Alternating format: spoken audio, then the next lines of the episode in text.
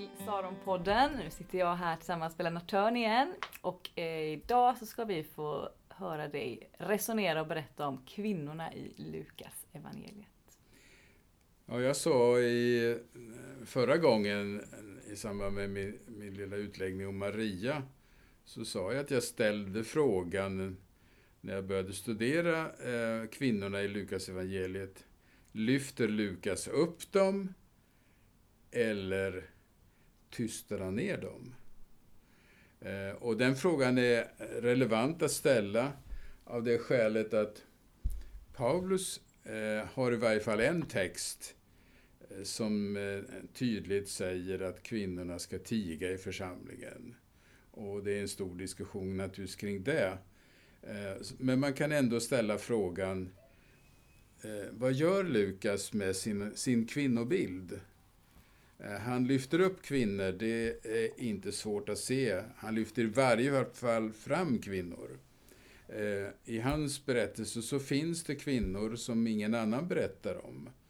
Eh, så på så vis är det intressant att ställa frågan, lyfter han upp dem? eller tystar han ner dem? Och jag tänkte berätta om några texter. Det finns många fler texter om kvinnorna, men jag ska ta några och så dra en slutsats. Den första berättelsen finns i Lukas evangeliet kapitel 8, vers 1-3. Och där är Lukas ensam om de versarna. Och jag läser dem för att de är så pass intressanta. Därefter vandrade Jesus från stad till stad och från by till by och förkunnade budskapet om Guds rike. Med honom följde de tolv och några kvinnor som hade blivit botade från onda andar och från sjukdomar. Maria, hon från Magdala, som sju demoner hade farit ut ur. Johanna, hustru till Herodes förvaltare Kusas och Susanna och många andra, som alla hjälpte dem med sina tillgångar. Alltså här möter vi i den här berättelsen en, som Lukas själv har skrivit, en slags sammanfattande situationsberättelse. Eh, här möter vi en kringvandrande Jesus. Och en kringvandrande Jesus, det möter vi annars också i evangelierna. En profet som drog omkring omgiven av ett antal män.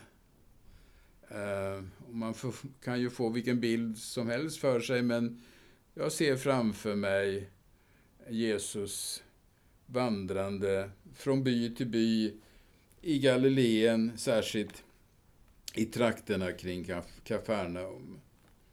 Eh, och det kännetecknade nog Jesus att han hade å ena sidan stationära lärjungar, å andra sidan mobila. Stationära sådana som Eh, trodde på Jesus, i alla fall relaterade till honom och kanske stöttade honom på ett eller annat vis.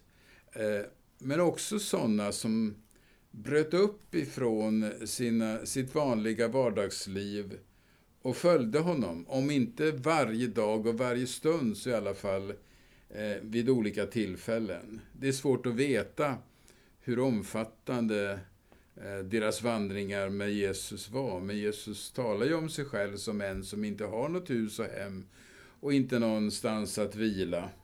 Eh, och att villkoren för lärjungaskap var att följa Jesus under sådana villkor.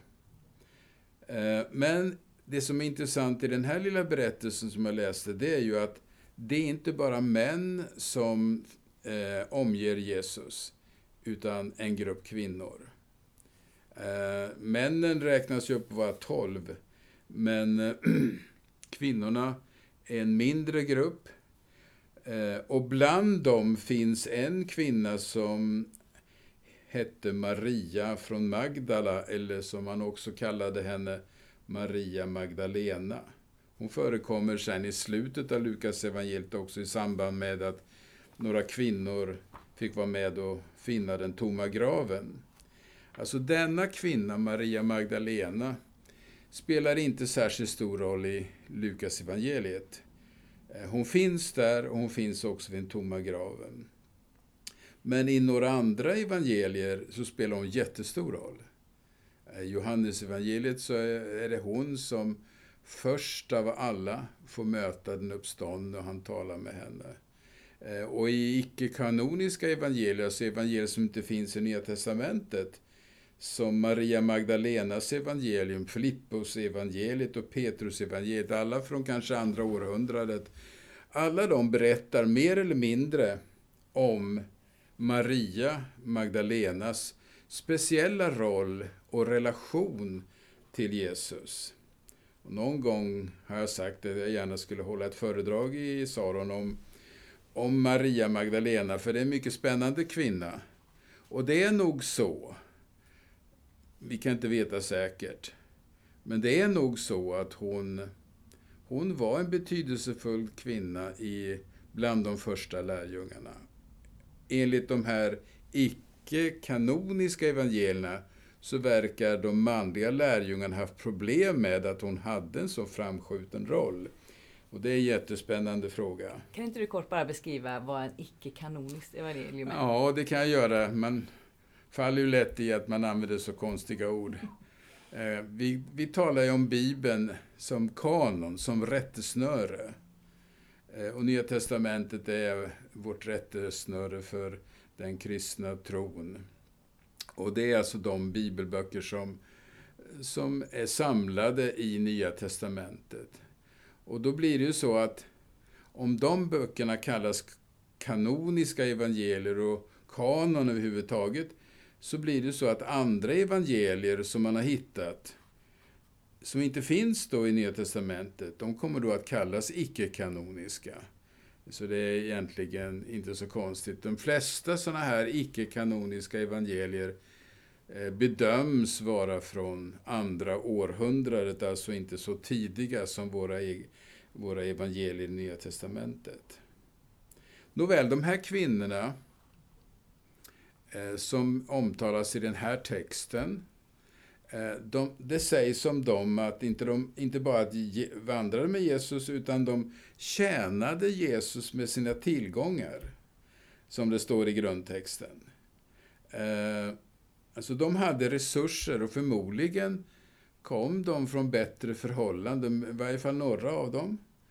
Och de ställde upp på att, att serva, om jag uttrycker mig väldigt folkligt, serva Jesus i hans dagliga behov för sin verksamhet, för sitt uppehälle. Eh, och då kan man ju fråga sig, betyder det här att det är skillnad på män och kvinnor? Eh, männen vandrar med Jesus och lyssnar. Kvinnorna vandrar med Jesus och tjänar. Ja, det ser faktiskt så ut. Eh, och det berättas också om Simon Petrus mor, att när hon blev botad så reste hon sig upp och var frisk och så började hon betjäna Jesus i sitt hem. Och då kan man ju befara i någon mening att Lukas placerar kvinnorna i en alldeles speciell roll, alltså i tjänandets roll. Men då ska man komma ihåg och inte glömma att tjänandet i Lukas evangeliet och det är sannolikt så att det kommer från Jesus. Tjänandet beskrivs inte som någonting negativt. Jesus frågar eh, sina lärjungar i samband med nattvarden, så frågar han vem som är störst. Den som tjänar eller den som blir betjänad? Eh, frågar han lärjungarna när de sitter till bords. Eh, så här lyder det. Vem är störst? Den som ligger till bords eller den som betjänar honom? Är det inte den som ligger till bords? Men jag är mitt ibland er som er tjänare. Och då vänder Jesus på steken.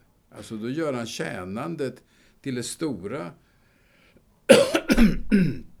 och beskriver sig själv som tjänare och gör sig själv som föredöme för alla andra tjänare. alltså att vara tjänare är egentligen något fint. Eh, och i Guds rike så är det största inte att bli betjänad utan att tjäna.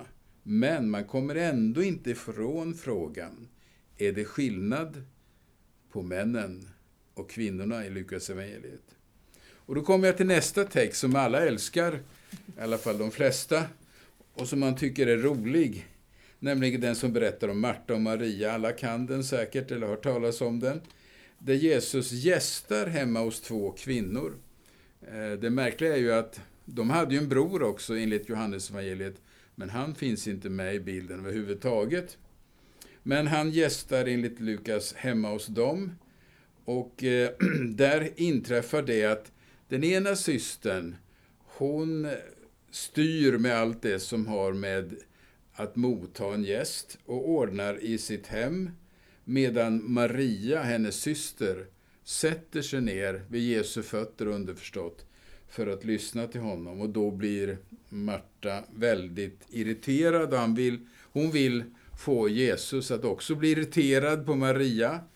Eh, för enligt ordningen, enligt eh, konventionen och enligt dåtida sätt att se på kvinnor så skulle man vara som Maria. Inte som Marta. Skulle man vara som Marta och inte som Maria. Man skulle betjäna männen och eh, Ma Maria sviker på den där punkten. Och då rättar Jesus till Marie, Marta och säger att eh, hon har valt eh, det som är viktigt. Så här säger Jesus. Marta, Marta, du gör dig bekymmer och oroar dig för mycket, fast bara en sak behövs. Och vad är då denna enda sak som behövs? Ja, i Lukas evangeliet är det sannolikt att lyssna till Jesus. Bara en sak behöv, behövs, lyssnande till Jesu ord. Eh, men man måste dra en viktig slutsats av den här texten. Kvinnor kan vara lärjungar. Jesus försvarar hennes lärjungaroll. Därför Maria gör som männen, nämligen sätter sig ner och lyssnar. Eh, hon skiljer sig från den tjänande kvinnan och lyssnar till Jesus. Alltså kvinnor kan vara lärjungar. Jag tror inte att man ska tolka texten så att Jesus avvisar Marta i hennes tjänande. Men en kvinna behöver inte bara tjäna, utan en kvinna kan också vara lärjunge enligt Lukas. Men det intressanta är ändå att eh, det sägs ingenstans om att Maria talade. Hon var tyst. Bara en sak behövs.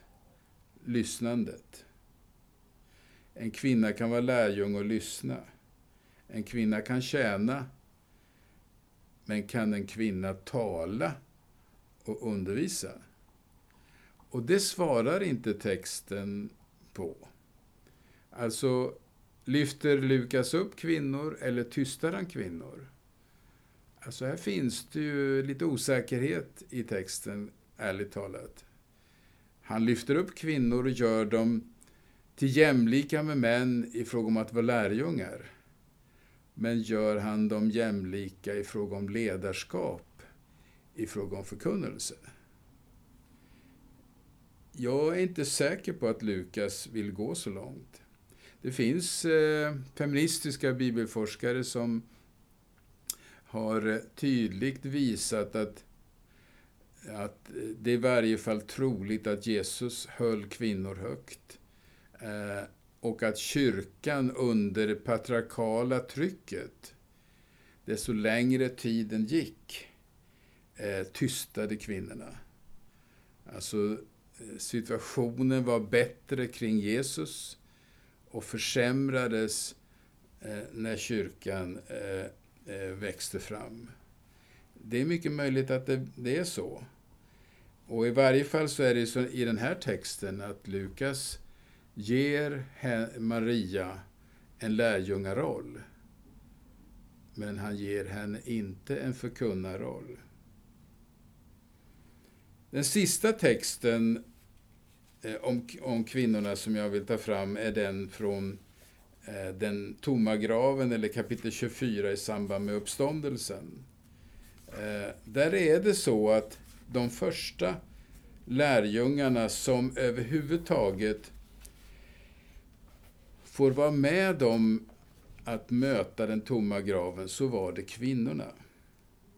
Eh, det berättas i kapitlet tidigare, kapitel 23, att, att eh, de, bland de som stod på avstånd och såg korsfästelsen fanns det ett antal kvinnor, just de kvinnor som eh, vand, hade vandrat med Jesus och betjänat honom. Och när det, när det blev sabbat så väntade de till sabbaten var över för de ville betjäna den döda kroppen enligt sed och ordning.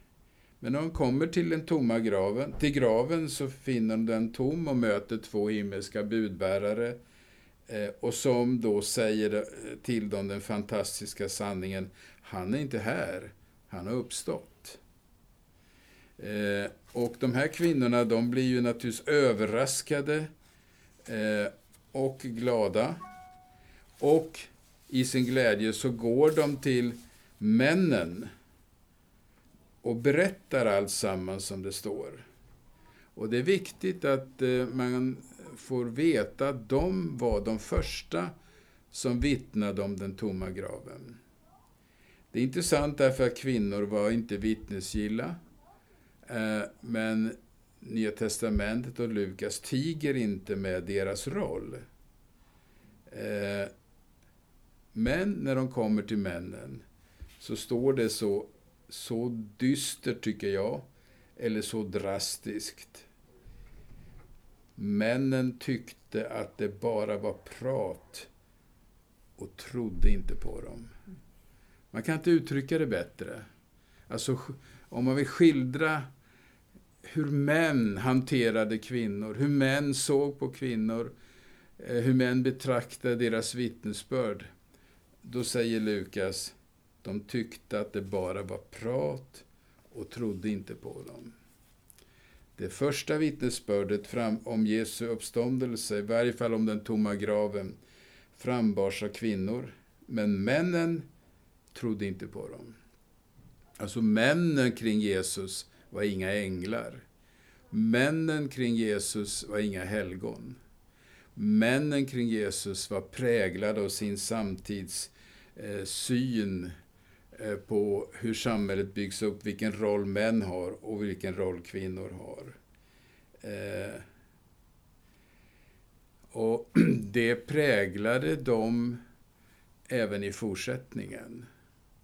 Eh, det är därför som kyrkan har haft, genom historien, eh, stora problem med att ge kvinnorna en rättmätig plats. Å andra sidan, om man tittar på kyrkans historia så ser man ju att egentligen så är det väldigt mycket av kyrkans, församlingens vardagsliv som egentligen har burits upp av kvinnor. Eh, i tjänandet, i diakonin, i vardagslivet överhuvudtaget, hur kyrkan fungerar, så har kvinnorna varit en förutsättning. Efter det att kvinnorna blivit avvisade med sitt första vittnesbörd, så försvinner de faktiskt ur bilden. Kvar blir berättelsen om Emmausmännen som möter den uppståndne, om Petrus och de andra tolv som möter den uppståndne och hur de blir kallade till att gå ut i hela världen med budskapet. Men det sägs ingenting om männen. Eh, om kvinnorna. Utan nu är det tyst. Men går man till Apostlagärningarna så är det, det intressant där att det finns ett antal kvinnor som omnämns. Eh, det finns exempel på kvinnor i Apostlagärningarna som betjänade rörelsen med att upplåta sina hus.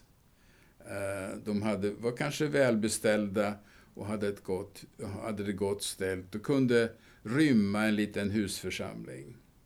Det finns ett intressant exempel på en kvinna i Apostlagärningarna som tycks antyda ett ledarskap. Och det är en kvinna som heter Priska.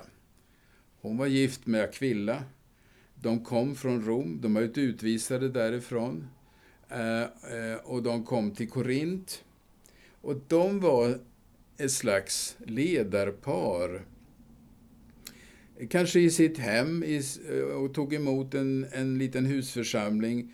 Och det tycks också vara så att de hade, de hade fostrat i varje fall några andra Eh, till lärjungaskap och till tro. Och där även Priska spelade en betydelsefull roll. Men det är faktiskt det enda exemplet i hela Apostlagärningarna som berättar om en kvinna som, som är ledare och som undervisar.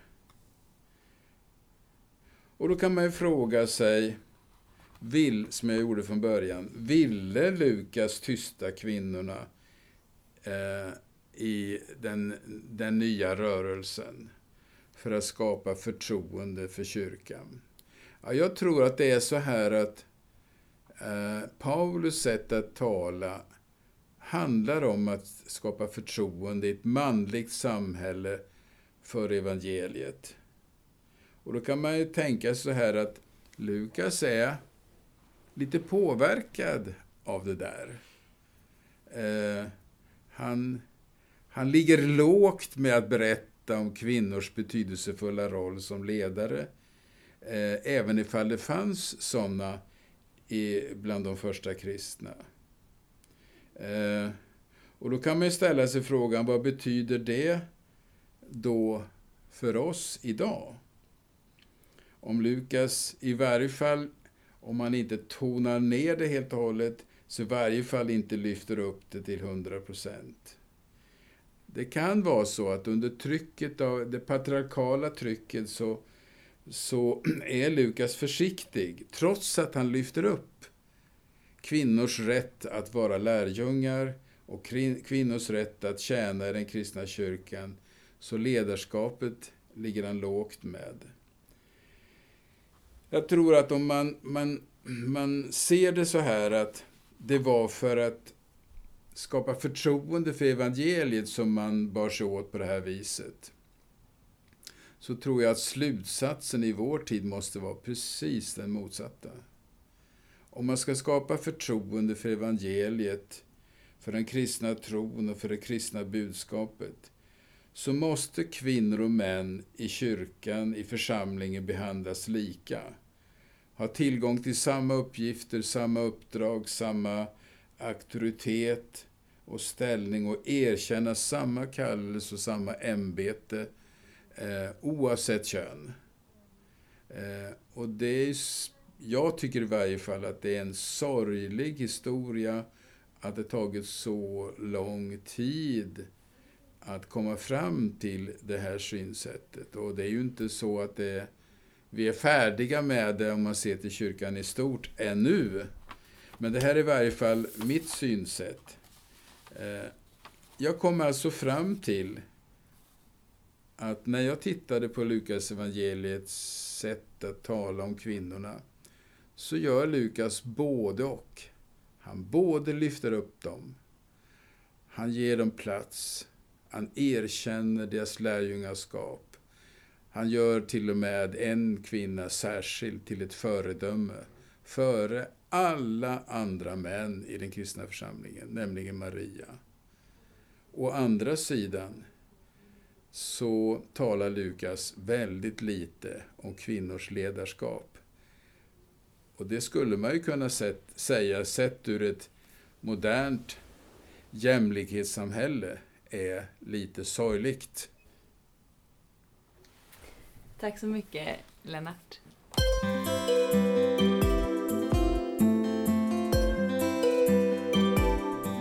Saronpodden produceras av Saronkyrkan i Göteborg.